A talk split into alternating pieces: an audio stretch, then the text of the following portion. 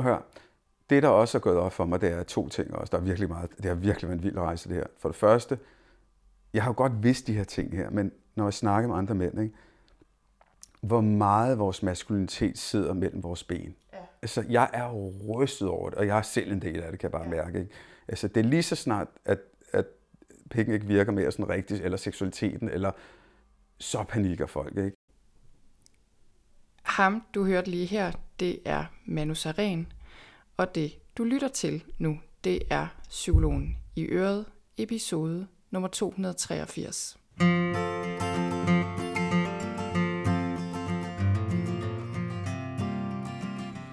Velkommen til Psykologen i Øret. Jeg er psykologen Birgitte Sølstein, og Øret, det er dit.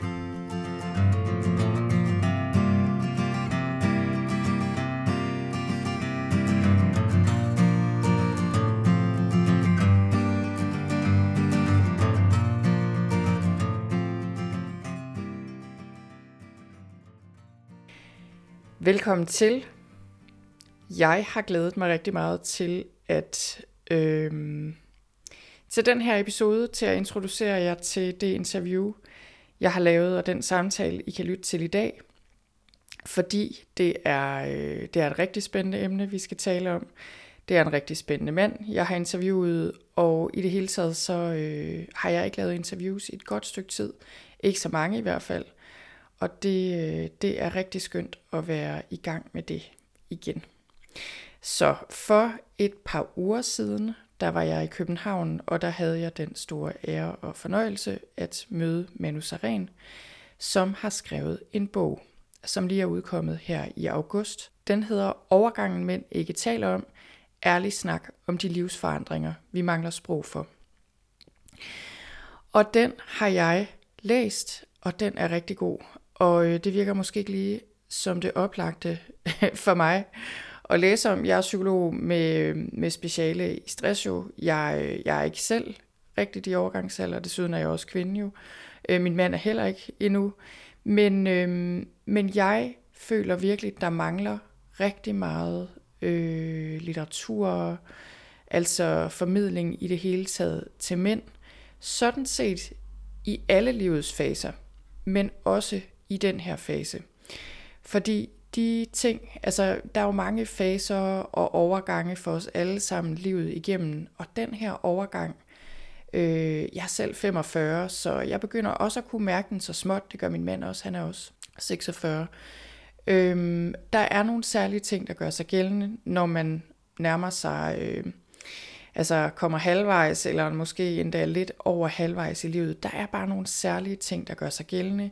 Heldigvis er vi begyndt at tale meget om overgangsalder, men der bliver talt rigtig meget om kvinders overgangsalder. Og i det hele taget oplever jeg, at øh, der er bare ikke nok mænd derude, der taler om mænd til mænd i forhold til psykologi og stress og trivsel og, og sundhed og alle de her ting. Så jeg, øh, det er en rigtig god bog. Jeg kan virkelig anbefale den. Og jeg synes, det giver rigtig god mening at, at tale med øh, Manu om den her bog, og, øh, og sådan dykke ned i nogle af de her ting. Så øh, Manu Saren, ham kender de fleste nok. Han er tidligere minister, han er også forfatter, foredragsholder, coach. Han øh, er også podcastvært. Han har en podcast, er vært på en podcast, der hedder ADHD Podcast. Og øhm, han, ja, mange kender ham, som forfatter kender mange ham nok fra hans børnebøger. Han har skrevet rigtig mange bøger. Han har skrevet 28 bøger i alt. En del af dem er børnebøger. Han har skrevet en meget populær serie om Iqbal Farok og hans familie fra Nørrebro. Den serie er også filmatiseret. Og øhm, i det hele taget er han bare en mand, der har lavet rigtig mange ting, og også i dag har gang i mange ting. Han er landsformand for, og øh, for ADHD-foreningen. Han har også skrevet en bog om ADHD for voksne, og han er også ambassadør i noget, der hedder Gadens Børn, der hjælper fattige børn i Indien, og Manu er i det hele taget også meget socialt engageret. Så i den her samtale, der handler det først og fremmest om det, som Manu også i bogen kalder livsvendepunkter, og om den her overgang, mænd oplever midt i livet, og især også om det her med, at mænd simpelthen mangler et sprog for at tale om de her forandringer, og et rum til at tale om de her forandringer. Så det er det, vi gør. Vi dykker ned i, i den her bog og nogle af de her vigtige og spændende ting. Og jeg, øh, jeg synes, det var en rigtig god samtale. Jeg synes, da jeg, da jeg havde haft den her samtale med Manu, Seren, der tænkte jeg især, øh, hvor er han modig. Han er meget åben og ligefrem og ærlig og tør sætte ord på nogle af de ting, som, øh, som der ikke bliver talt særlig meget om i forhold til seksualitet og hvad der sker med kroppen og, øh, og nogle af de her livskriser og livsforandringer, vi kan komme igennem. Så, så, og vi kommer vidt omkring. Vi kommer ind på sær, særligt, hvad der sker med mænds seksualitet, i hvert fald hvad mange oplever, hvad man kan gøre øh, i forhold til at holde kroppen sund og energisk, og ligesom komme godt videre i livet. Vi kommer ind på, hvilke fødevarer forskningen peger på, er gode at få, også hvilke der er gode at undgå for at mindske gener ved overgangsalderen. Som mænd, vi kommer ind på stress, hvorfor det er så skadeligt, men også hvorfor det kan være så svært at stoppe op, når man er ung og har masser af drive, som Manus Arena også har, også har haft. Øhm, og vi taler også om det her med sundhed, og vi taler om vægttab. Og det var meget interessant, synes jeg, fordi man skal altid passe på, når man taler om de her ting, at vi ikke kommer til at tale ind i et eller andet ideal, øh, som ikke er sundt omkring vægttab eller motion, eller hvad det nu kan være. Men det her med, at det giver mening at tale om de her ting, når det er med udgangspunkt i øh, meningsfulde værdier. Så det var det. Jeg håber, du bliver inspireret og kan bruge den til noget. Hvis du er kvinde, så kan det være, at du kan dele den her episode med din mand, eller hvis du har en mand, eller andre mænd. Fordi øhm, der er en tendens til, at det er kvinder, der lytter til den her slags stof. Og det siger Manu også noget om, hvorfor den bog, han har skrevet her, faktisk også har skrevet til kvinder. Også til kvinder i hvert fald. Så jeg håber, du får noget ud af at lytte til den her samtale. Jeg synes i hvert fald, jeg blev meget klogere. Lad os hoppe over til interviewet. Velkommen til min podcast, Manu. Tak skal du have. Du har skrevet en bog, og den skal vi snakke om i dag. Ja. Og øh, inden vi springer ud i det, så øh, tænker jeg jo lige, at jeg har lige givet sådan en intro til dig, og folk ved nok, hvem du er, måske på grund af dine børne, børnebøger eller fra din ministertid. Men må jeg lige høre, hvad laver du i dag? Fordi du er en mand, der laver mange ting og har lavet mange ting. ja, ja, ja. Men bare for lige at få et billede af, hvordan ser dit arbejdsliv ud nu? Ja. Um, jeg skriver bøger, og øh, som sagt, så har jeg lige skrevet den her. Og øh, det er nummer 29 i rækken af alle mulige mærkelige bøger. Alt fra børnebøger til kogebøger til fagbøger til alt, du ved. Øhm, og øh, går nok snart i gang med en til, så skriveriet altså, fylder meget i mit liv. Ja, og, fordi jeg vil sige, vi har lige snakket om, den udkommer i dag, så du, ja. du er, næste er på tegnebrættet, ja, eller hvad? faktisk så havde jeg allerede en, som, hvor jeg skulle have gået i gang inden sommerferien, men der sagde min omgivelser til mig, at jeg lige skulle slappe lidt af, ikke? og det er sådan, nej, okay, det er sgu ikke nok. Um, men den vil jeg gerne gå i gang med nu. Og så coacher jeg rigtig meget. Jeg coacher altså, virkelig meget. Det, det fylder mig mere og mere, især øh, mennesker med ADHD og ja. deres pårørende og, og parterapi. Øh, og så, altså det er sådan sjovt nok, gjort det et pænt stykke tid, coacher rigtig mange mænd også. Og så holder jeg foredrag. Og øh, så, jo, så er jeg også øh, formand for ADHD-foreningen. Ja, sådan lige sidebemærkning. Ja, du har en podcast. Jeg har en podcast, ja, om ADHD, og ja. kommer snart med en ny podcast med, om mænd. Okay, spændende. Ja, det bliver lige breaking her. Uh, den kommer til at hedde Manu og Mænd, uh, hvor jeg ikke kun vil tage op omkring det at være mand midt i livet, eller sådan noget, men sådan alle de ting, der er omkring mænds, mænds øh, både fysiske og psykiske aspekter, måske også lidt spirituelle. Ikke? Altså, ja. Det er godt, den kommer, som jeg også lige sagde til dig herinde, vi tændte for mikrofonen. Altså, der mangler bare noget til mænd. Der mangler bare noget til mænd. Og jeg bliver spurgt om det hele tiden, ja. og der er sådan en total skævvridning, ja, så, virkelig, så det er virkelig. spændende. Ja. Okay, så du har gang i mange ting. Ja. Og man kan Kun sige, gode ting, vil jeg sige. Ja, altså, ja, fordi jeg tænkte, inden vi skulle tale sammen her i dag, så tænkte jeg, hold da op, altså der er jo 40 emner, jeg kunne tænke mig at snakke mm. med dig om. I dag skal det handle om det her med, med mænd og øh, mænd midt i livet, og hvordan takler I de øh, overgangsalderen. Men inden vi hopper ud i det, så var der noget andet, jeg godt kunne tænke mig at snakke dig om. Og det er sådan af meget egoistiske årsager. Og det, det er faktisk det her med at skrive bøger. Ja. Fordi jeg kan jo se, at uh, du har skrevet rigtig mange bøger. Dine mm. børnebøger er meget kendte, dem har du skrevet mm. mange af. Du har skrevet forskellige bøger om ADHD. Nu den her, der kommer en ny lige om lidt. Og det var også det, jeg sagde til dig. Jeg er sådan en, jeg egentlig gerne ville skrive bøger i nogle år. Jeg har sagt til mig selv, det har jeg ikke tid til. Det har jeg måske heller ikke helt haft. Men du ved, når jeg så kigger på dit bog-CV, så tænker jeg, okay, ja. du har åbenbart formået at få skrevet, mm. få skrevet en masse bøger. Øhm, og jeg ved, jeg har fulgt dig lidt, øh, der var en overgang, der var noget fremme med, du havde sådan en, en vane, en skrivevane, eller hvad mm, kalder du den, mm, kontorvane og ja, sådan noget. Ja. Så jeg skal bare, jeg kunne rigtig godt tænke mig faktisk lige at høre dig, det her med dit skriveliv. Ja. Altså, hvordan har du formået at få skrevet alle de her bøger, samtidig med, at du har lavet mange andre ting? Og også har du stadig den der vane? Ja, og hvordan? den grad. Altså, hvor jeg skal begraves i den. Og det skal jeg, jeg mener det. Altså, den, øh, jeg kommer aldrig af med den. Um, det er, en, øh, det er sådan en camper, en California folkevogn fra 1997, som jeg har pimpet helt vildt. Øh, og gulvtæpper og alt muligt hygge. Og øh, øh, der har jeg også omdannet den til sådan kontor med skrivebord. Ja, det er sådan et kontor, ja, ikke? Sådan ja. ser det også ud for ja. de billeder, jeg har set. Men man kan også konvertere den til at fjerne skrivebord og så sove i den, når man skal på ja. festival og smukfest og tønderfest, eller hvad man nu skal, ikke? Um, og sove i den, der, altså man kan lave det om til seng, det sover super fedt. Uh, så er der fyr i, så man kan sidde om vinteren, der havde gjort nede ved Vesterhavet under en snestorm, bare sidde i underbukser derinde og bare sidde og skrive. Det er bare for fedt. Lidt uhyggeligt, når der er så meget udenfor. Og, og der er gasplus, der er køleskab, jeg har solceller. Og så er det jo bare den der sådan, du ved, den der følelsen af frihed, som er sindssygt fed. Og så snyder jeg jo også lidt på vægt, når du siger 29 bøger og alle de der ting der. Men det er jo fordi, at modsat mange andre, så har jeg jo sådan en superkraft, fordi jeg har ADHD. Mm. Og hvis man kan formå, altså det, det kan være et, et, et å, som kan virkelig ødelægge en. Ja, jeg tænker også, det kunne forhindre en i at skrive ja, bøger, ikke? og det gør det også nogle gange. Altså nogle gange ja. er jo, så forhindrer min ADHD mig at gøre noget som helst, så er færdig, fordi det er en sygdom eller en diagnose, som er meget altså, svær at, at, at hvad det, holde i ave og styre.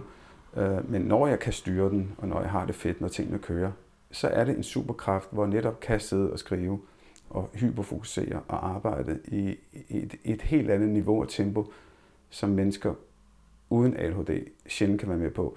Og det jeg siger, det er jo ikke kun mig, det er faktisk rigtig mange med ADHD, der har den ja. evne. Ikke? Øh, det har vi bare ikke snakket så meget om. Fordi... Nej, og det er jo også, jeg har også lagt mærke til, øh, at øh, i hvert fald mange med ADHD, altså det der med, lige så besværligt som det kan være, lige så meget kan hjernen også nogle andre ting nogle gange, mm. fordi man kan kombinere idéer ja. og netop have det der hyperfokus, som du hyperfokus, også siger. Hyperfokus, kreativitet og ja. alt muligt andet. Det kan... Og så har jeg også, jeg havde en, en professor i kreativitet, der interviewede mig her for et par år siden på P1. Jeg tror stadig, det ligger der. Ja, det, var det Line Tangård? Ja, jeg tror, nok, ja, hende kender jeg godt. Ja. Som øh, snakkede med mig, og, og det var virkelig fedt, fordi hvor hun også sådan fortalte mig, hvordan jeg også hvad hedder det, skabte en kreativ tilstand selv. Ikke? Det, altså, ja. det kan man også gøre. Det gjorde jeg så åbenbart. Jeg vidste bare ikke, at jeg gjorde det. Og noget af det er nemlig min camper, hvor jeg kører ud til vandet, ud til naturen, og sidder og stener derude og ja. kigger og bliver inspireret og hører musik og sådan noget. Ikke? Så er det det, du gør? Altså er det der, du skriver ja, dine bøger? Ja, alle mine bøger.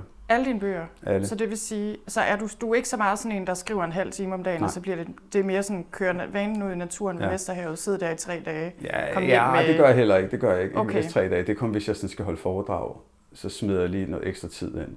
Ja. Øh, jeg kører mest ud på Rikshaløen her på, i København. Ja.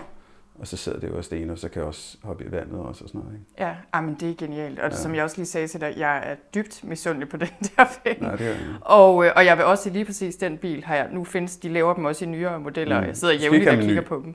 Skal ikke tage den nye? Nej, okay. Nå, men det ved jeg så ikke. Fedt den Gå ind og kig på min Insta, der, der er billeder af den. Ja. Den er top 20. Altså, den står på vores ønskeliste. Og, og den er øh, ikke så dyr, faktisk.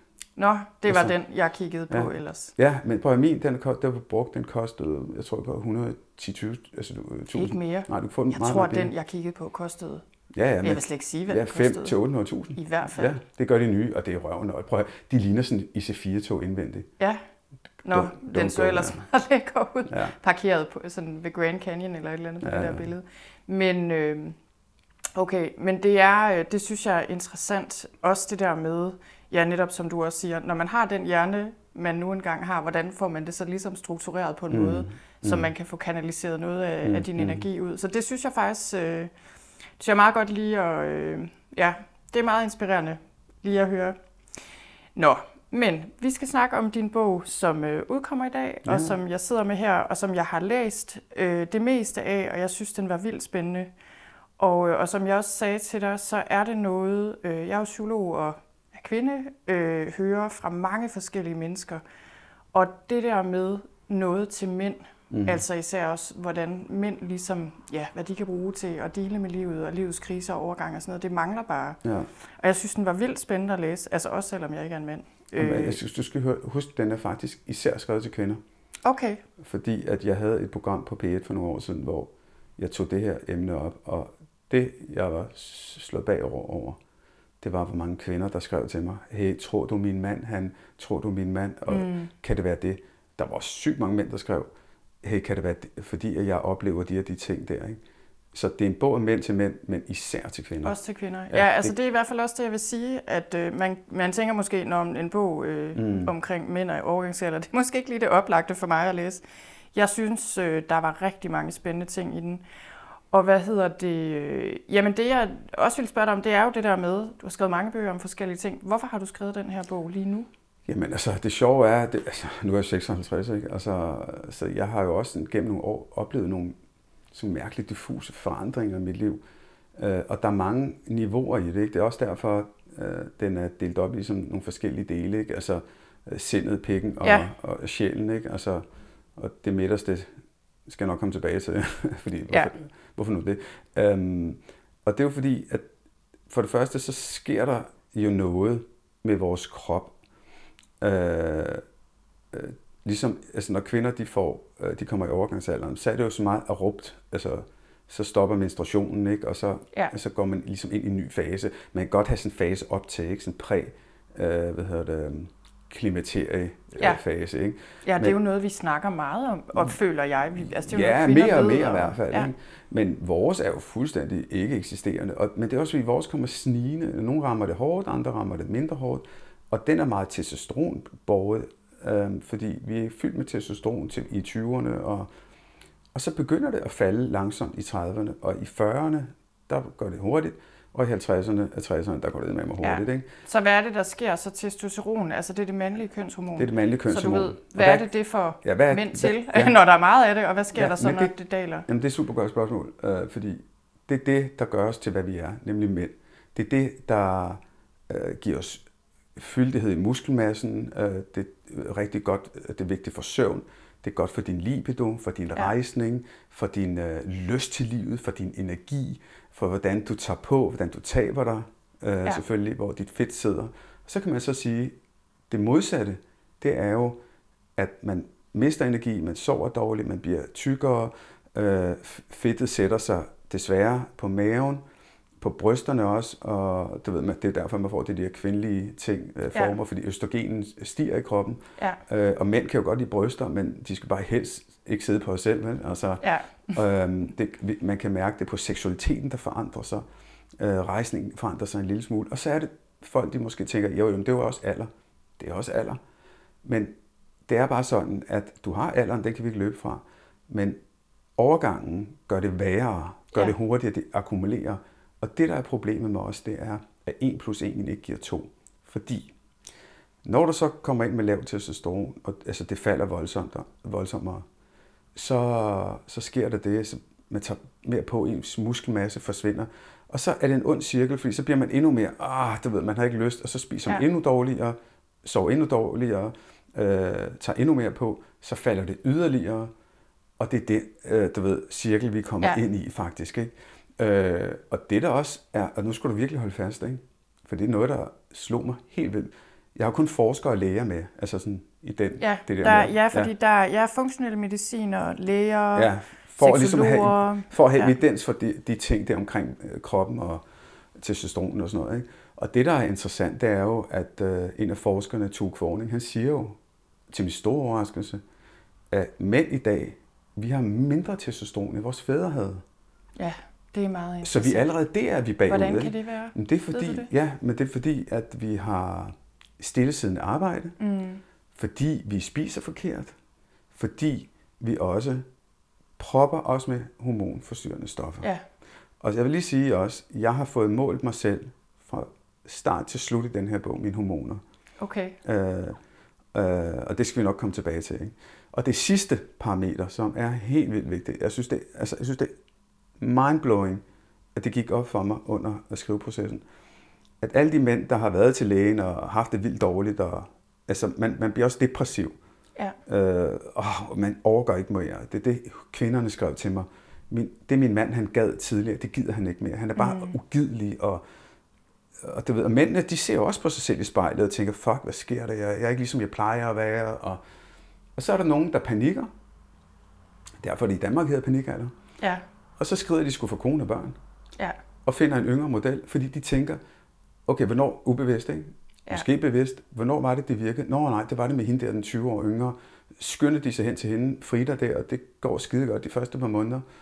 Og ved du hvad, når jeg så har dem i coaching og snakker med dem, så siger de faktisk, at de fortryder helt Ja. vildt, at de har taget... Altså, Og det er jo sådan noget, man ikke snakker så meget om. Jeg snakkede også med en anden par, Ja. øh, psykolog, specialist i parterapi, der har lavet en undersøgelse om, hvor mange der fortryder deres skilsmisse. Mm. Det var faktisk ret mange. Helt Men jeg tænker, det er jo lidt svært at rende rundt og sige åbent også, fordi folk fortryder det sjældent på samme tid. Altså, og sådan, mm. det er ligesom som regel for sent at fortryde en skilsmisse, når man først når dertil. ja, Men det er meget interessant, Det er og også at interessant, du ikke? siger det, fordi man kan sige, så, og jeg, det, jeg ser det jo også, altså øh, folk, der kontakter mig, og ligesom fortæller om de her store problemer, der pludselig kommer i ægteskabet og dem midt i Mm. livet. Og det er ligesom, så det, det er ikke bare en myte. Altså det er selvfølgelig, det kan være en generalisering, Mm. mm. og selvfølgelig er der forskel på folks livsforløb og sådan noget. jeg tror, det er Men, de færreste, der øh, har lyst til at indrømme det, fordi det er ja. ikke særlig fedt, du ved, at gå igennem advokatsalær og Nej, dele huset op og øh, øh, ulykkelige voksne børn, og så fisse rundt, det ved, mens der er Champions League-finale nede på apoteket og købe armindlæg til Frida, ikke? fordi ja. øh, hun lige har et eller andet, ikke? eller noget til baby. Øh, ja, nu fik jeg selv et barn også, jeg var 50 ja. også. Ikke? Jeg kender den der mølle der. Øh, så det, det er en måde at gøre det på. Så vil jeg sige til dig, og det, og det er det, der gik op for mig i bogen også, det er, at stort set alle de mænd, der har oplevet de der depressive følelser og faktisk havde lavt testosteron, øh, de har faktisk alle sammen haft et længerevarende stressforløb. Mm, Det, det også, synes jeg ja. med var interessant. Ikke? Det er det, og jeg vil også sige, da jeg læste din bog, så var det jo så først i, øh, altså i hvad skal man sige, Sidste afrundingen, afsnit. sidste afsnit, hvor du siger noget om det. Og fordi jeg jo er psykolog og arbejder meget med stress, mm. og ligesom har meget de briller på, så synes jeg bare, det var så interessant, at det for dig i hvert fald, eller det virker som om, det er sådan lidt, når du ser tilbage, så kan Mm. du se også, hvor meget stress ligesom hænger sammen med de her også måder at dele med kriser på alle de her Mm. ting. Kan du prøve at sige lidt mere om det? Ja, Måske også sagtens. sådan, hvad du, altså jeg tænker, nu er du alligevel, jeg er 45, min mand er også 46. Du Mm. er lige lidt ældre end os, og Ja. jeg synes bare, det var så interessant. Jeg har også snakket meget med min mand om den her Mm, bog, fordi mm. vi snakkede om, okay, du er lige 10 år, altså næsten Mm. foran os. Du ved noget, vi ikke ved endnu. Mm, mm. Så du ved, hvis du sådan kigger tilbage på dig selv for, Mm. hvad ved jeg, 10 år siden, du ved også i forhold til dit Mm. Og hvordan det har påvirket din måde at komme ind i den her del af livet på. Hvad, Mm. mm. hvad tænker du, når du ser tilbage? Jamen altså, hvis jeg først lige hæver mig op, og jeg skal så svare på det, ikke? Øh, så har jeg jo selvfølgelig snakket med en øh, en masse stresslæger også, og alt muligt andet. Jeg ved jo godt, at at stress er, er faktisk farligt, vil jeg sige, og sindssygt skadeligt. Jeg har været formand tidligere for Stressforeningen også. Mm. Jeg kender alt til kortisol. Men alt det, vi kendte til, øh, kortisol øh, og adrenalinen også, er så vedvarende i kroppen, længerevarende, ikke? Øh, som vi vidste var farligt. Alle nye undersøgelser bare, viser bare, at det er farligere, end vi troede, mm. det var. Ikke? Øh, og stress og kortisol især, som er et hormon også, ligesom testosteron også, ikke? Det, det er faktisk bare sådan en Pac-Man, der fiser rundt i kroppen og æder. Ja. alt. Det æder alt. Øh, og, og det har, altså stress giver øh, lavere testosteron. Okay, Punktum. så det er sådan, det hænger Det, er sammen. sådan, prøv, at høre, det, det gør det bare. Ligesom ja. Vi ved, at single mænd har højere testosteron end mænd i mm. parforhold. Fordi testosteron er et hormon, der ligesom det, det giver os den der, øh, den der vilje, ikke? det giver os øh, i gåsøjne aggressiviteten, det giver Ja. ja. sex drive, det giver, det, det er det, der gør den store forskel på mænd og kvinder, ikke? Altså, fordi ja. kvinder har også testosteron, bare en mindre, meget ja. mindre mængder, og mænd har også Det er sådan østrogener. næsten ligesom, jeg ser det som sådan en mandlig livsenergi, Ja. eller hvad skal man sige? Sådan, Elixir, ikke? ja, Og så husk en anden ting. Vores krop og vores hjerner er relativt nye. Stenalder, du ved, savannen. Og vi er kun bygget til at blive for 50 år. mm, Og det, det var også der, hvor 50, altså, du ved, stressniveau, det, altså, undskyld, øh, øh, testosteronniveau, det falder, det vi har ikke brug for det mere. ja, Men vi bliver jo 80. ja, Så skal vi bare fisse rundt, du ved, og øh, være lidt halslappe. Og husk, det her betyder noget for søvn, for virilitet, for hvordan du har, har energi, og alle de der ting der. ja, Så det er enormt interessant at, Ja. at kigge på. Og så tilbage til de spørgsmål. Ikke? Jeg skulle lige lave den her ramme her. Øh, jeg kan se helt klart, men altså det kirkegård om igen, ikke? Altså liv leves, øh, du ved, øh, forfra Mm. forstås bog, øh, bagfra, ikke? Jeg kan jo ikke sige til dig, prøv lige at høre, slap nu af og brug noget tid på dine øh, børn, fordi at, øh, og din mand, fordi at øh, den vigtigste valuta, det, det er bare tid. altså det ved vi jo godt rationelt. Vi ved det godt rationelt. Altså- Det, der bare er forskellen på dig og mig, det er, jeg har oplevet det, så sker der også bare noget for rigtig mange mennesker, når man når de 50. Det er, der kommer den der erkendelse, det er der sjælen kommer ind i bogen, ikke? af at du har faktisk levet over halvdelen af dit Ja. liv. Øh, og det, så bliver det vigtigere, ikke? Jo. Og jeg kan bare se, jeg har prøvet at tjene sindssygt mange penge i mit liv. Arbejdet. Jeg har også prøvet at tjene mindre mange penge i mit liv. Arbejdet mindre. Jeg har jo ikke været lykkelig af det ene eller det andet Ja. sted. Så har det sådan et, hvorfor fanden skal jeg blive ved med at gøre alt muligt for alle mulige mennesker, ikke? Øh, så det er jo en erkendelse, jeg har gjort. Jeg har en kæreste, der er 40. Hun er rå, øh, hvad hedder det, direktør, HR-direktør for et kæmpestort øh, fransk modeselskab ikke, i, i, i Norden. Og hun smadrer arbejdet løs. Jeg kan kigge på hende fra sidelinjen, og hun, vi ved, vi snakker om de her ting her. Men jeg kan ikke sige til hende, prøv at stoppe det der. Nej, for hun er et andet sted i sit Ja, liv. og hun er nødt til at erfare ja. det. Og det, sådan er det jo også med os to, ikke? Altså når du spørger. Det jeg bare kan sige, det er, at øh, jeg øh, misbrugte mig selv på en måde, som jeg bare ikke skulle have gjort for alle Ja. mulige andre mennesker, fordi mit ego var evigt sulten, fordi jeg var, jeg ville det ene og det andet, jeg skulle fodre det, og, og så videre, og så videre. Og det, er så, det kan man så bruge mange psykologiske timer på at analysere. Det jeg bare bottom line fandt ud af, det var, at jeg blev også bare mega stresset og døde mig simpelthen. Ikke? Ja. Og det vil jeg ikke gøre mere. Og jeg tænker, det er jo, altså som du også siger, altså det er jo, jeg tænker jo, det, det er jo også på grund af dit drive, og det vil altid være tvækket svært, fordi det har også medført mange gode ting, ikke? Og så det er jo ikke så meget, man kan sige, det er, hvad det er, men det er jo bare altid meget interessant at høre mm. lidt, altså folk, der lige er nået lidt længere end en selv, mm. sige de der ting, for det hjælper jo alligevel, øh, altså jeg snakkede med min mand om det, og det der med midtvejskrise, og der skete det med min mand, øh, og det, jeg tror, det er det, der nogle gange sker, når der sker et eller andet meget voldsomt i ens liv, ikke? så kan man lige vågne op. Øh, han blev kørt ned på racercykel faktisk, ja. apropos også noget af det, du siger, med øh, racercykel og alt muligt. Øh, meget alvorligt. Han kom heldigvis ikke veje til skade, men jeg tror, det var nok til, at han lige fik den der Stop wake up. Ikke? Ja, ja. Og man kan sige, det har jo så været en gave, øh, og har gjort nogle prioriteringer nemmere. For Mhm. eksempel i forhold til, at han har valgt ikke at arbejde så meget, Mm. som han måske kunne have gjort. Ikke? Og Ja. det, men, det- men det er bare meget interessant. Altså, der skal i hvert fald meget til, tror jeg, Mm, mm. før man sådan for alvor øh, stopper op. Ja. Og, øh, og man kan sige, nu i din bog, der står også rigtig meget omkring selve kroppens forandringer. Jeg tænker bare, altså hvis man er mand, og for alle, det er så interessant. Øh, men det jeg også rigtig gerne vil høre om, det er nemlig de her forandringer, du beskriver i kroppen og sjælen, som mm. Du også siger. Ikke? Mm. Altså, hvad er det, du har oplevet, og Ja. hvad er det også, du gerne sådan vil formidle? Hvad er det, man altså, øh, ja, skal være opmærksom på, eller hvor er der ligesom nogle fælder, man kan falde Ja, i det skal jeg nok sige. Øh, og så inden jeg siger det, så vil jeg bare sige, at øh, vi skal bare huske også at runde, at man kan gøre noget ved det. Ja. Man kan faktisk Ja. reverse ens Det kommer øh, vi til. testosteron. Ja, det er bare Ja. vigtigt der, fordi det, kan det blive virkelig sådan, åh, nedtur. For sådan havde jeg det i hvert fald. Ja. Ikke? Men lad os så tage det først, fordi faktisk så, da jeg læste din bog, så tænkte jeg, nu ved jeg, hvorfor alle mænd cykler der omkring de 50. Mm. Det er da ikke, fordi de vil ud og cykle. Det er da, fordi de har mistet deres sexlyst og går i panik, eller Ja. hvad. Altså, og jeg synes, men, men prøv lige at se lidt om det, det her med what to do, altså hvis man står Ja. der og oplever de her forandringer. Ja, altså, jeg kan huske, altså, jeg tilfældigvis var oppe hos en læge, øh, der hed Ulrik Jerpsted. Han er functional medicin, og han, det, han arbejder med sådan nogle ting her, ikke? hormoner og alt muligt andet. Og du ved, det var fandme en nederen tid i mit liv, ikke? Fordi jeg havde mistet sådan drive, og jeg havde, øh, du ved, jeg var sgu blevet lidt småvarmsid, synes jeg også, ikke? Og mine muskler var virkelig blevet slappet, altså. Mm. Selvom jeg var med i fitness, ikke? Og trak i de der skide fucking vægte der, ikke? Så hjalp det ikke noget? Nej, det synes jeg ikke, og jeg havde sådan lidt ondt i maven også hele tiden, ikke? Altså, jeg ved ikke, om det var for meget vin, eller hvad, dårlig mm. mad, og, og så gik jeg til ham, og så sagde han, prøv lige at høre, altså, for det første lever du bare mega forkert, ikke? Øh, og så fortalte han omkring testosteronen, og så målte vi mit testosteron. Det var, altså, 11 er lavt. Mit, det var på 19. Altså, det, det er sådan okay for min alder. Ja. Men faktisk, og nu skal man høre efter igen, så siger det ikke en skid.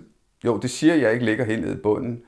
Men det, der er interessant, det er jo det relative fald. Mm. Fordi jeg kunne have kommet fra noget sådan i 30'erne eller sådan noget, ikke? Altså, så er det jo et problem. Ja. Men når vi ikke kender vores udgangspunkt, så er det virkelig svært. Og det, der så sker, det er, at man kan i hvert fald se, at rigtig mange mænd, der ligger højt, der har højpotente stillinger, lige snart de stopper, så ryger de ned mm. på testosteron. Men stressen gør også, at de ryger ned. Husk ja. det. Det er det, der, altså fordi man bliver oversvømmet med kortisol og så videre. Uh, hvad der er med mig, det ved jeg ikke. Men jeg ved bare, at jeg var sgu en lidt elendig forfærdning, synes jeg. Ikke? Uh, og så sagde han, prøv at høre, nu tager vi de lavt hængende frugter og kigger på dit testosteron og ser, om du, vi kan få det op og, og så videre. Øhm, og det, altså du ved, der, jeg nu har sagt alt, hvad man skal gøre og ikke gøre, det er to sider af samme sag. Så nu sagde han alle de gode ting, jeg skulle gøre, øhm, som er godt for testosteron. Øh, det er sindssygt godt at tabe sig. Det at tage okay. på, det gør, at øh, dit testosteron falder. Ja. Så det første, hvis så det er du, vigtigt at holde vægten. Helt vildt vigtigt. Ja. Altså, og husk, når du så bliver tyk, så, og du alligevel er i den her alder, og har lavere du ved, testosteron, det vil sige lavere energi også, men så er du sværere ved at gå ud og træne og gøre noget ja. ved det, for så, så er det fandme ja, bare det er klart. Det er tungere. Det er tungere. Så ja. du ved, 1 plus 1 giver bare 9 lige pludselig. Ja. Og så, så giver det jo også lige pludselig mening, hvorfor det faktisk er sværere at tabe sig præcis. på det tidspunkt, end præcis, det var, da man var 30. Præcis, præcis. Det. Ja.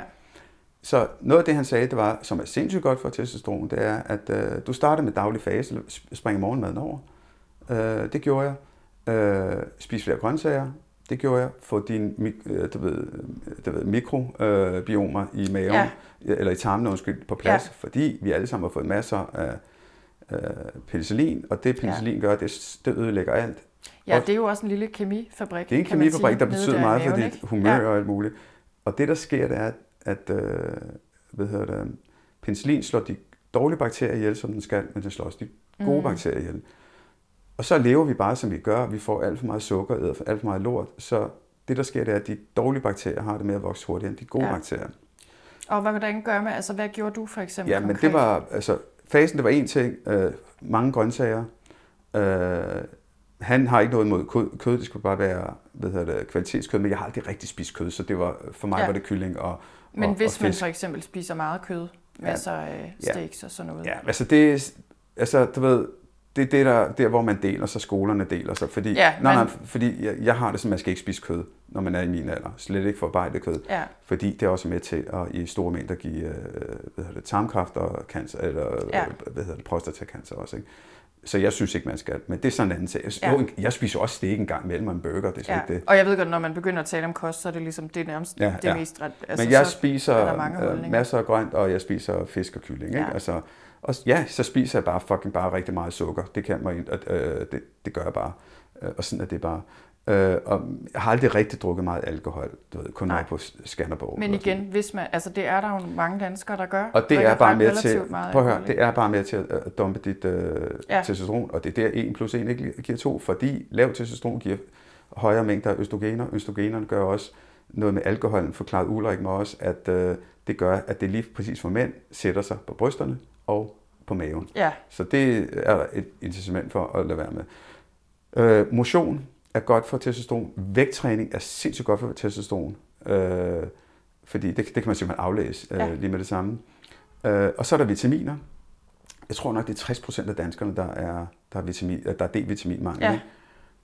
D-vitamin er simpelthen sådan en precursor for testosteron. Du, okay. du har brug for øh, D-vitamin for at lave testosteron, ja. blandt andet. Ikke? Altså, så, og mit D-vitamin lå meget lavt også. Ikke? Så det okay. er de der lavt hængende funkter. Zink, magnesium øh, og så, øh, ja. de der ting der, øh, er super vigtige. Og det gik jeg i gang med. Og jeg må skulle sige, du ved, nu fik jeg målt mit testosteron hele vejen igennem. Ikke kun af Ulrik, men også af de andre, som var vilde med det. Og det steg bare stødt mm. til det fucking var i, i toppen til allersidst simpelthen. Ikke? Ja. Se, det er den naturlige del, man kan gøre. Og det kan jeg mærke. Jeg kan mærke det på mit drive, jeg kan mærke det på min seksualitet og alt muligt andet.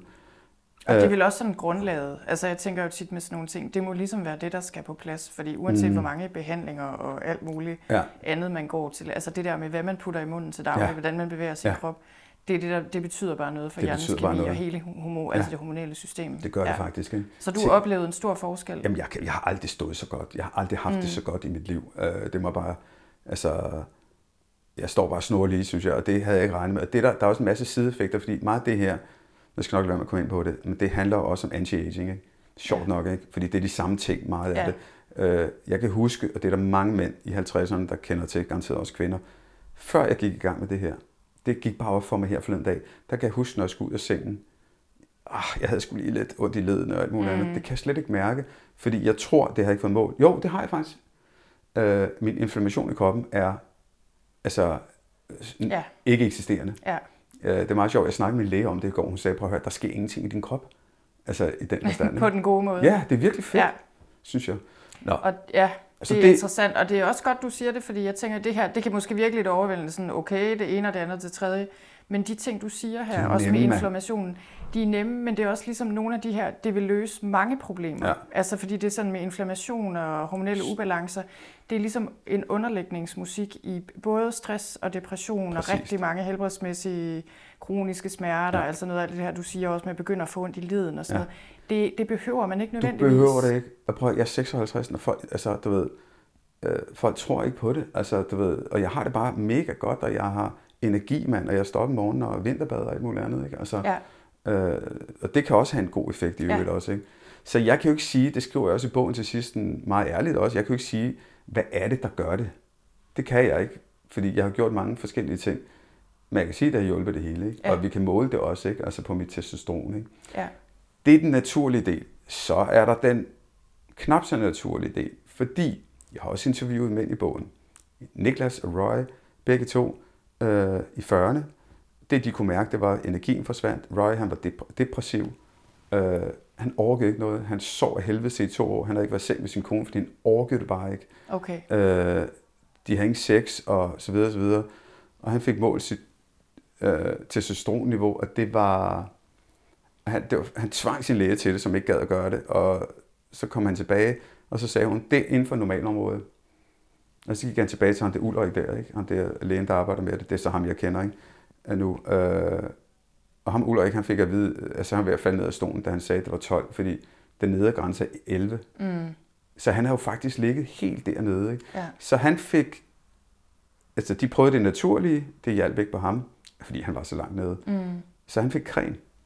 Okay, Det er ikke sådan, noget, det er ikke sådan nogle anaboliske øh, steder, det er creme. Men simpelthen behandling med Ja, hormoner simpelthen, på du en kommer det på, øh, du ved, øh, underarmene, Ja. så ryger det lige ind, og synes jeg burde være ret tankevækkende, i øvrigt, hvad vi ellers kommer på huden, ikke? Ja, Men det er sådan det en anden sag. sige. Ja.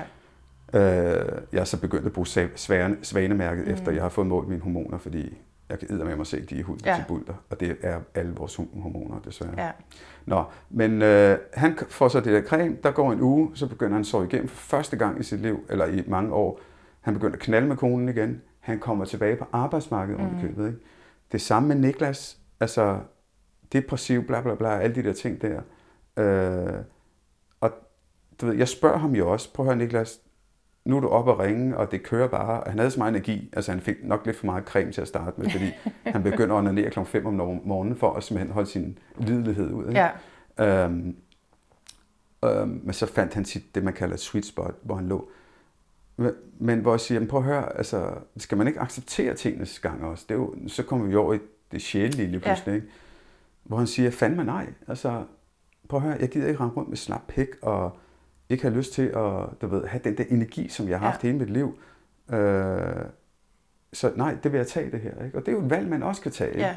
ja, og nogle gange, det tænker jeg jo også, også sådan rent psykologisk, man kan have brug for den der løftestang, for ligesom at komme ind i den gode cirkel, hvor man så har overskud til at, Ja. at træne og alle de der ting. Ja. Ja, Ja. okay. Fordi Ja. ja. det er virkelig, prøv at høre, det der også er gået op for mig, det er to ting også, der er virkelig meget, det har virkelig været en vild rejse det her. For det første, jeg har jo godt vidst de her ting her, men når jeg snakker med andre mænd, ikke, hvor meget vores maskulinitet sidder mellem vores ben. Ja. Altså, jeg er rystet over det, og jeg er selv en del af det, kan jeg bare ja. mærke. Ikke? Altså, det er lige så snart, at, at pikken ikke virker mere sådan rigtigt, eller seksualiteten, eller så panikker folk, ikke? Ja. Eller, eller ja, det er måske der, mænd så panikker. Hvor Helt kvinder er den mere sådan, fordi vi bliver hyldet for vores udseende, og Helt hvis vores bryster ja. hænger, når vi har armet, eller hvad nu, ja. så er det, vi flyver panikker, hen ikke? og ja. bliver opereret, fordi det kan vi ikke overskue. Altså sådan, ja, ja det men, giver, men, men, det giver jo god mening på den måde. Det giver måde, mega god mening, hvis du også ser på, på ja, det gør, jeg går også sådan lidt historisk igennem i afsnit om pikken, ikke? hvordan kulturen og psykologien ja. og har ligesom det er det, det handler om. Og så skal du huske en ting, som jeg er meget optaget af, ikke? som jeg desværre ikke kan skrive så meget om i den her bog. Men det er jo også meget pornoen, den præger os ja. negativt. Det er jo røvhammerne irriteret over. Ikke? Ja. Fordi for det første, så pornoen rimer bestemt ikke, eller pornhop på øh, overgangsalder. Ikke? Altså det er jo ja. ungdomlighed og stiv pik og håret tilbage. Ikke? Ja. Øh, men i det hele taget, den prægning vi får, og det kunne jeg mærke med en, jeg interviewede, det rørte mig meget. Han var 47, det omkring tror jeg, øh, og, og hvad hedder det, havde mødt en kvinde i byen og hævde den med hjem. De fløj ind i sengen og rev tøjet af hinanden, og hun begiv, øh, de begyndte at kysse, og hun hævde lidt i dilleren, og den ville bare ikke. Mm. Den var bare død, stendød, ikke? Altså, og, hvad hedder det, og det han bare ligesom fandt ud af, det var, at nu var han nået en alder, hvor hans spontane lidelighed var faktisk væk. Ja. Han og det er det, man typisk ser i pornofilm. Det er på med det hele på tre sekunder ja, og alt muligt. men ja. det er jo det. Han er præget af porno. Men ved du hvad? Det er hun også. Mm. Så hun har en forventning om, at det skal være sådan. Og han har en mm. forventning mm. om, at det skal være sådan, indtil de får snakket sammen. Ikke? Og det, det, det er noget af det, jeg har oplevet gennem den her proces, hvor jeg fandt ud af, fuck, min spontane lidelighed er faktisk også væk. Mm. Jeg har bare ikke snakket med min kæreste om det. Uh, og det har virkelig været fedt at kunne sige, prøv lige at høre, jeg har ikke den der sådan, du ved, øh, det kan ja. godt være, at du sådan, fordi så, når, hun så, når så kom hjem nogle gange eller et eller andet, hun sådan, godt mærke, man kan godt mærke det, så laver den der, ah, ah jeg skal lige, øh, du ved, et eller andet, ikke? I stedet for at sige det som det er, vi kan godt, men jeg er bare lige et andet sted. Ja. Faktisk måske lidt det sted, du er også, ikke? Ja. Det er det ene. Vi snakker ikke om det, det er tabuiseret. Og så var der en af dem, jeg snakkede med også, som også gjorde øh, virkelig stort indtryk på mig. Han havde lidt undgået at have sex med sin kæreste i, igennem rigtig lang tid. På grund af det her? Jamen, han har ikke vidst, hvad det var. Han var, bare, han var bare taget på, og han, du ved, var sådan, ja. du ved, han var bare led og ked. Alle ved det. Vi ved jo godt, når vi lige pludselig tager på efter et eller andet, vi ved jo godt, hvordan ja. vi får det jo. Ja. Og så skider jeg på, hvad det, hvad, du ved, om det idealer, det er ikke det, det handler om nu. Det handler om, hvordan vi har det. Ja. Og han havde det sådan dårligt, og du ved, og det, det hele virkede ikke rigtigt, og jeg sagde til ham, prøv at fanden tager du ikke til sin læge? Så han, hvad fanden skal jeg sige? Og han, du ved, han var flov over sin situation. Ja. Men det, der var interessant, det var, fordi det var så tabuiseret, at han ikke turde snakke med sin kæreste om det også. Ikke? Så hun troede, det var hende, der var noget galt med. Mm. Så hun var begyndt at tabe sig og alt muligt andet. Ikke? Det ville jeg da også tænke, hvis præcis, min mand pludselig ikke havde præcis, lyst til det. det. Så prøv at tænke på, hvor mange forklaringsrammer vi ja. har, og forståelser af det problem. Du reagerer også på det. Ja hvis det her problem, det er et ægteskab... Og så tænker jeg, det vil virkelig være... Ja, så vil jeg det har noget med mig at gøre. Ja. Shit, mand. Og, eller har han en anden, eller har ja. han mistet interessen. Men prøv at høre, jeg kan bare smide et til kort på, på, på bordet. Det er, det kan også godt være, at det har noget med hans øh, hvad hedder, mm. at gøre. Ikke? Ja. Og ved du hvad, det sjove er, at han ved det ikke engang selv. Ja.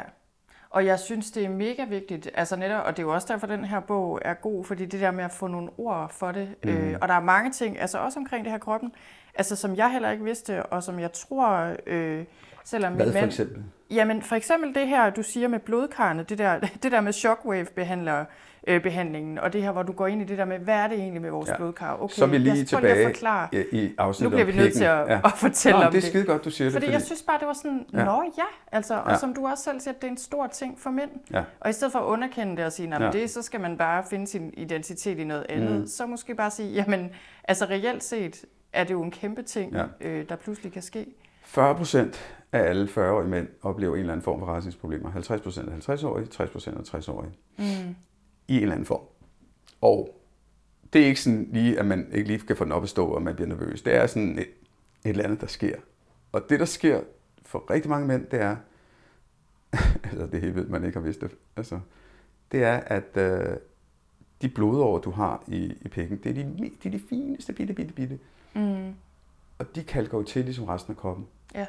Der sætter sig plak og alt muligt andet. Det betyder i al sin enkelhed, som vi ved med resten af kroppen, så kommer der ikke blod derud. Når der ikke kommer blod, så du- bliver rejsningen ikke lige så stiv. Øh, og det ved alle mænd, fordi da vi var unge, så stod den op af maven. Okay, det kan den stadig gøre, hvis man har en stor tyk mave. Ja, okay, det er Ja, også en løsning. det er også en løsning. øh, men og det, det, det er bare sådan lidt, nå okay, vi ved bare ikke noget om det. Det er bare sådan, om sådan er det bare, ikke? Øh, så var jeg til min fys, en, der hedder Michael, og øh, jeg ved sgu ikke, så vi kommer til at snakke om det, og du ved, hans behandlinger og sådan noget, og så siger han, jamen ved du ikke, hvorfor jeg har så mange mænd? Jeg siger nej. Så siger han, "Men prøv at høre, det er fordi, at jeg laver det her shockwave her, du ved, på pikken og sådan noget, ikke? Og jeg var sådan, okay, og jeg vil lige sige, sæt et punktum her, ikke? Fordi når jeg snakker med mænd, altså nu er det lige først udkommet i dag, men jeg har snakket med rigtig mange mænd om det her, det her afsnit, så spidser alle ører. Selvom Ja. det ikke har noget problem, så spidser alle ører. Altså umiddelbart tænker jeg også, det lyder lidt vildt. Altså, Ja, men det han så gør, det er, fordi at han gør tre ting. Han, øh, det, der sker med alderen, undskyld mig, det er jo helt naturligt, mand. Det er, at blodåren bliver kalket til, så den der, sådan, han har sådan et apparat, der siger duk, duk, duk, duk. Det, det han gør, det er ligesom, når man er nyresten, øh, du ved, han ligesom får Ja. fjernet plak, fjerner kalkaflejringerne. ja, plak og sådan noget, der. Ja. kan sidde derinde. Øh, og der bliver også dannet nye blodårer også. Det er det Ja. ene. Det andet, han gør, det er, igen, det er helt naturligt. Vi har vores svulmelemmer, og tro mig, de har været i gang hele vores liv. Og vi, man ved jo, altså det kan godt være, at man så øh, ikke har haft så meget sex, tror man, men ens pik, den rejser sig alligevel en del gange mm. i løbet af natten osv. Det er svulmelemmerne. Selvfølgelig ja. bliver de øh, mindre elastiske med tiden. Det, ret, det styrker han også. Og det han også gør, og det vil jeg næsten sige, er det aller, aller vigtigste i bogen, det er, at han går også ind og, og, og, og sætter den der maskine op og, og, og måler din bækkenbund. Okay. Øh, hvor stærk er Ja, den, det er jo ikke? noget, man normalt forbinder med kvinder. Ja, og jeg kan love dig for, hvis jeg skulle tage én ting med fra bogen af, øh, som virker, altså 100 procent, øh, det er bækkenbundstræning. Okay. Øh, det Ja. Giver hårdere rejsning, bedre rejsning, større orgasmer, og du kan holde din udløsning i langt højere grad, altså bedre. Det er meget interessant. Ja, og det, Er det de øvelser, er det sådan i stil med de knibeøvelser, man vil sige kvinder laver? ja, du altså skal, er det sådan du, det ja, samme du princip? kan lave, der er to forskellige, der er tre forskellige faktisk. Det er med numsen, du ved, du knipper Ja. øh, op, ned, op, ned. Og så er det også ligesom, du ved, det kan du ikke forestille dig, men det er, at når man er mand, så kan man ligesom, du ved, lave en bevægelse, så ens øh, tidsmand eller pik, den sådan ligesom ja. rejser sig, ikke? Ja, Den kan man lave, og når man så har gjort de her ting rigtig lang tid, så kan man lave den, og hvor man begynder med pikken, og så langsomt lave en bølge, så den går Okay. over i numsen simpelthen, ikke? ja og det så er bare, sådan mere kontrol ja, over hele det er den der så, det er guld værd simpelthen, ikke? Ja, Og jeg, du ved, så jeg, jeg, jeg, vi aftalte, at han skulle være med i bogen, og, og hvad hedder det, um, og jeg havde, jeg må bare indrømme, jeg havde det sådan lidt, okay Michael, prøv at høre, altså, jeg skal være skarn, hvis ikke jeg udnytter det her, ikke? mm. Altså, fordi jeg skulle bruge det, øh, og hvem vil ikke have lige at prøve det? ja. Så jeg fik nogle behandlinger hos ham, øh, og det vil jeg bare sige, det, det skulle ligesom at, at få sådan en, hvad hedder sådan en underformsbehandling. Det eller et eller andet. virkede. Ja, det vil jeg skulle sige. Altså, Ja. øh, Men du siger også, de her, altså fordi jeg går ud fra de her bækkenbundsøvelser, det er simpelthen nogen, man skal lave på Ja, men det vil jeg sige, det er nummer et. træning. Ja, og det Ja. står i masser af litteratur, det undrer mig, mænd ikke ved det, øh, men det ja. gør de ikke. Øh, det skal man bare lave, fordi udover det, så, så jeg mener, det rammer alle, øh, så det er også sådan, så du ikke, øh, du ved, den sidste dråbe der, ikke øh, Ja, lige ryger ned i bukserne, ikke? Altså, Ja. alle mænd kender det her. Alle, i hvert fald i 40'erne op, du ved, det er, at man står der og drøber og drøber og drøber, kom nu for fuck's sake, ikke? Det er Ja. bækkenbunden igen. Det er bækkenbunden igen, når det handler om orgasme. Det handler om øh, øh, evnen til at holde rejsning. Det er bækkenbunden. Øh, og i øvrigt også øh, med hensyn til udløsning også. Det er jo en kæmpe stor muskel dernede, ja. som vi fuldstændig har glemt. Ja, som vi har brug for sådan at holde mere. Ja, og det vilde er, at vi har mere styr på vores bil, end vi har vores øh, Ja. ja. Jamen, egen. det er meget interessant. Fem og langt ude, synes jeg. Ja. Nå, okay. Nu kommer vi alligevel til at snakke. Men det er også, fordi det er vigtigt. Øh, Jeg tænkte faktisk, ja, og sådan kroppen i det det er hele. mega vigtigt, altså. Det, og det er meget sjovt, fordi, øh, jamen igen det der med, jeg tror, jeg har tænkt faktisk meget over det med den her samtale, fordi nu sidder vi og snakker om de her ting, ikke? Ja. Og jeg kan sådan høre fra mit indre øre, fordi det ved jeg, så er der nogen, der vil sige, ja, men nu skal vi heller ikke, altså nu skal vi være kropspositive, og nu skal vi heller ikke snakke dårligt om det der med at være overvægtige, og nu skal vi også bare, du ved, øh, ja, ligesom acceptere os selv, som vi er, og alt det her. og man kan sige, jeg synes bare, det er bare meget interessant det her med at kigge på det og sige, jamen, det er gerne at vil have en krop, der er i god form, og en krop, der virker. Altså det handler jo ikke nødvendigvis om, hvordan vi ser ud, eller vi skal leve op til et eller andet ideal. Altså det handler simpelthen om at have en krop, der virker, og ligesom at have det godt, altså indenfra og ud. Øh, Jamen prøv at høre. Ved, så det Jamen, som giver os en bedre livskvalitet. Ja, men, og det er, det, er det ikke engang for mig. Altså hvis jeg skræller alt fra, så alt fra, så handler det om dødsangst. Altså, mm. Så handler det om, at jeg vil gerne leve så lang tid som muligt, så sund som muligt. Fordi jeg har mistet min mor og far.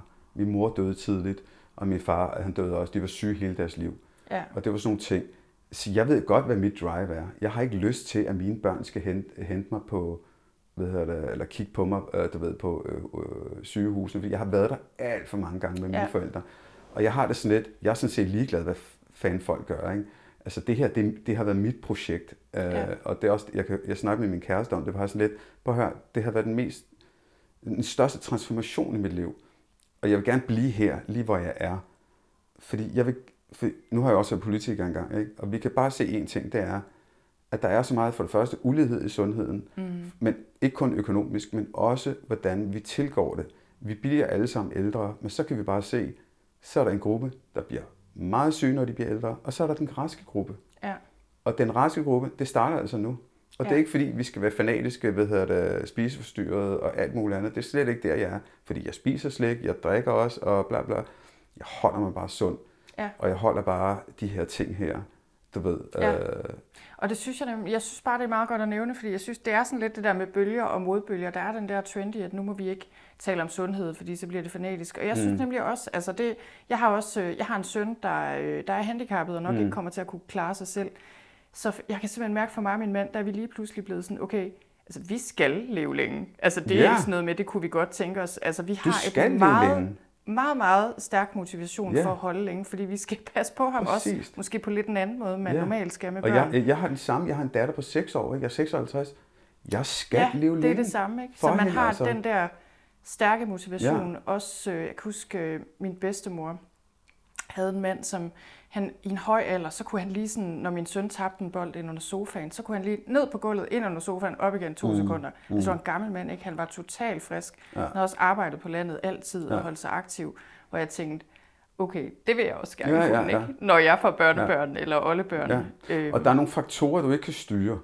Du ved, cancer og alle de der ting der, og det kan du så alligevel faktisk.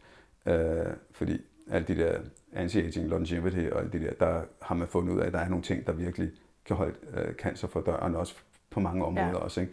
Øh, men igen, cancer er jo også tilfældigheder, hvor cellerne deler sig uheldigt osv. Det, det kan du ikke gøre noget ved, uanset hvor sund du er. Ja. Øh, og så er der nogle andre sygdomme også. Men jeg har det sådan, det jeg kan kontrollere, det vil jeg da gerne kontrollere. Og i det her tilfælde, testosteronen, ikke? Altså, og, ja. og, fordi jeg ved, hvor meget den betyder. Altså for søvn og alt muligt andet, ikke? Altså, så, og der er jo, som jeg også sagde tidligere, der er så mange lavt hængende frugter, ikke? Ja. Så ja, og det her er en af de ting, man kan kontrollere, eller i hvert fald ligesom påvirke. Og jeg tænkte på øh, her til sidst, altså for ligesom at runde det her, sådan den her mere psykologiske del også, og det her med livsfaser og sådan noget. Mm-hmm. Noget af det, jeg også synes er interessant ved din bog, som jo også altså, gør den lidt anderledes end så mange andre danske mænd, kan man sige, det er, at du har en indisk baggrund. Du er født i Indien, Nå, ja. og din far var indisk ja. og sådan noget, ikke? Og noget af det, du skriver i bogen, det er også det der med, øh, du var i Indien, og jeg tror, var det din fætter? Min fætter, ja. ja. Det der med, at du oplever ligesom i den kultur, der har de en anden tilgang ja. til det her med at træde ind i den. Ja. Og der, der mangler vi måske ja. noget. Og igen, som jeg også lige sagde, altså, før vi tændte for mikrofonen, det er jo ikke for sådan ligesom at romantisere eller idealisere. Altså, der er jo fordele og ulemper ved ja. alle kulturer. Men er der noget, hvor du kan se, jamen okay, hov, der har den indiske kultur eller indiske mænd måske noget, vi mangler, mm. og vi kunne bruge?